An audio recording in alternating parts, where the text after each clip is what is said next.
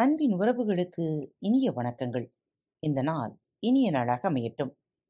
இன்று உங்களுக்கான பகுதி தோல்வி என்பது இடைவேளை. இன்று தங்களது பிறந்த நாள் மற்றும் திருமண நாள் விழாவை கொண்டாடும் பாரத் தமிழ் வலியுடி பக்கத்தின் நேயர்கள் அனைவருக்கும் இனிய மனமார்ந்த நல்வாழ்த்துக்கள். No comments please. ஆம், நமது வாய் பேசுகிறதோ இல்லையோ, உள்ளே ஒரு ரன்னிங் கமெண்ட்ரி நடந்து கொண்டே இருக்கிறது. நமக்கு சம்பந்தம் இருக்கிறதோ இல்லையோ, எல்லாவற்றைப் பற்றியும் கருத்து கூறும் விமர்சகராக நம் மனம் இருக்கிறது. பெரும்பாலும் அந்த பேச்சு வெளியே கேட்பதில்லை என்ற ஒரே காரணத்தால் மட்டுமே நமது கௌரவம் காப்பாற்றப்பட்டு கொண்டிருக்கிறது. சண்டை சச்சரவுகள் தவிர்க்கப்படுகின்றது. காது கொடுத்து கேட்க நமக்கு தோதான ஒரு நபர் இருந்தால் நாம் அதை வாய்விட்டு சொல்வதும் உண்டு. பஸ்ஸில் பயணம் செய்து கொண்டிருக்கும் ஒரு சராசரி மனிதரின் உள்ளே நடக்கும் உரையாடலை ஒரு ஐந்து நிமிடம் தொடர்ந்து கேட்கலாமா?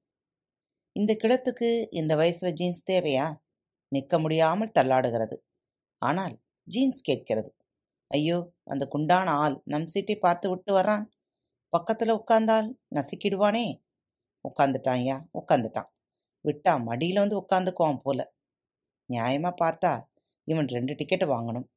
அந்த சிவப்பு சட்டைக்காரன் அந்த பெண்ணையே உத்து பார்த்துக்கிட்டு இருக்காது ஏன் தெரியலையே. ஏதாவது கனெக்ஷன் இருக்குமோ? இருக்கும் இருக்கும். அடடா, சர்க்கஸ் அந்த மைதானத்தில் வர்றதா அந்த போஸ்டரில் இருக்கே. ம், அந்த மைதானத்துக்கு பக்கத்தில் ஏழு சென்று இடத்துல அம்சமாக ஒரு வீடு நமக்கும் இருந்தது. அப்பா அதை அநியாயத்துக்கு கம்மி ரேட்டில் அப்போ வித்தார். இன்னைக்கு இருந்திருந்தா அது ஒரு கோடிக்கு போயிருக்கும். அப்போ கொஞ்சம் ஸ்ட்ராங்காக நின்று அவரை விற்க விட்டு இருக்கக்கூடாது. கொடுத்து வைக்கல.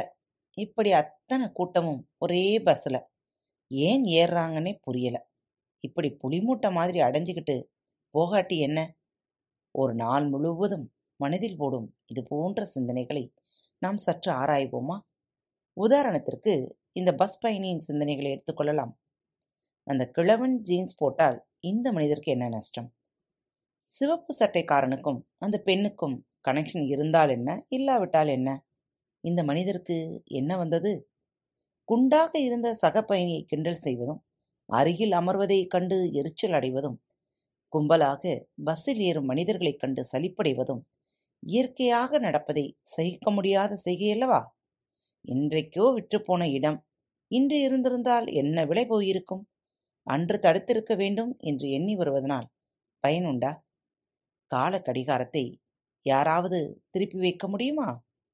ஐந்து நிமிடங்களில் மட்டும் மனதில் இப்படி கமெண்ட்ரி ஓடிக்கொண்டிருந்தால் குடமுழுகி விடாது? ஆனால் ஒரு பானை சோற்றுக்கு ஒரு சோறு பதம் என்பார்கள். இந்த ஐந்து நிமிட கமெண்ட்ரி போலதான் விழித்திருக்கும் மீதி நேரங்களிலும் நமது மனதிற்குள் கமெண்ட்ரி ஓடிக்கொண்டே இருக்கிறது.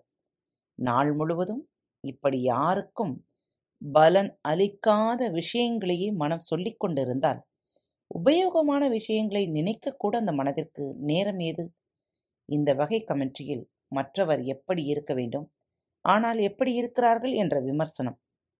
நாம் அப்படி இருந்திருக்க வேண்டும், இப்படி செய்திருக்க வேண்டும் என்ற புலம்பல்.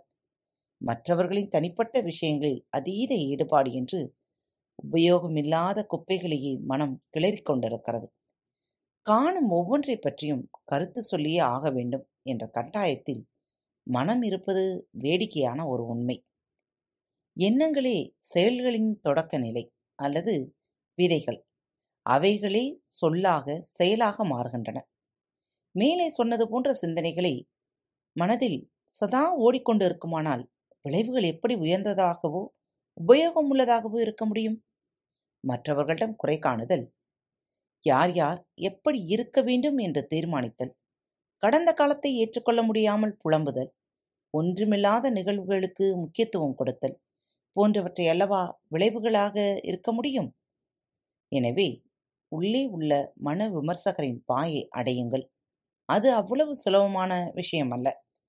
காலம் காலமாக கமெண்ட் செய்தி அல்லது புலம்பியே பழக்கப்பட்ட அந்த விமர்சகரை மௌனமாக்குவதற்கு பிரம்ம பிரயத்தனம் செய்ய வேண்டி வரும். ஆனால் அது முடியாததல்ல. அந்த விமர்சகர் வேறு ஒரு ஆள் என்று எண்ணி அவரை உள்ளங்களிலிருந்து விலக்கி வைத்து கண்காணியுங்கள். உபயோகமில்லாத கமெண்ட் செய்து கொண்டிருக்கையில் கையும் களவுமாக பிடியுங்கள் சொல்லிக் கொண்டிருக்கும் வாக்கியத்தை முடிக்கக்கூட விடாதீர்கள் உடனடியாக நல்ல பயனுள்ள விஷயங்களுக்கு அவரது பார்வையை திருப்புங்கள் வார்த்தைகளாக வெளிவருவதில் மட்டுமல்லாமல் மனதளவில் பயனில்லாத எண்ணமாக விமர்சனமாக எழும்போதே கவனமாக இருந்து அழிக்கப் பழகினால் அது மனதின் கலைகளை பிடுங்கி எறிவது போன்ற உயர்ந்த உருப்படியான செயல். விடாமுயற்சியுடன் இப்படி கவனத்துடன் மனதை கமெண்ட் அடிக்கவோ புலம்பவோ அனுமதிக்காவிட்டால் சிறிது சிறிதாக மனம் இந்த கெட்ட பழக்கத்தை விட்டொழிக்க ஆரம்பிக்கும். உங்கள் உறுதியை பொறுத்த அளவு நீங்கள் சிறிது சிறிதாக வெற்றி பெறுவீர்கள். காத்துக்கொண்டிருங்கள் மற்றொரு தலைப்பில் உங்கள் அனைவரையும் சந்திக்கும் வரை உங்களிடமிருந்து விடைபெற்றுக் கொள்வது உங்கள் அன்பு தோழி லீமா. அன்பின் நேயர்கள் அனைவருக்கும் இனிய வணக்கங்கள். பாரத் தமிழ் வலையொலி பக்கத்தை சப்ஸ்கிரைப் செய்யாதவர்கள் சப்ஸ்கிரைப் செய்து கொள்ளுங்கள். இந்த பகுதியை கேட்டு முடித்தவுடன் உங்களது கருத்துக்களை பதிவிட மறவாதீர்கள். உங்களுக்கான இமெயில் முகவரி கீழே உள்ள டிஸ்கிரிப்ஷன் பாக்ஸில் கொடுக்கப்பட்டுள்ளது. நன்றி.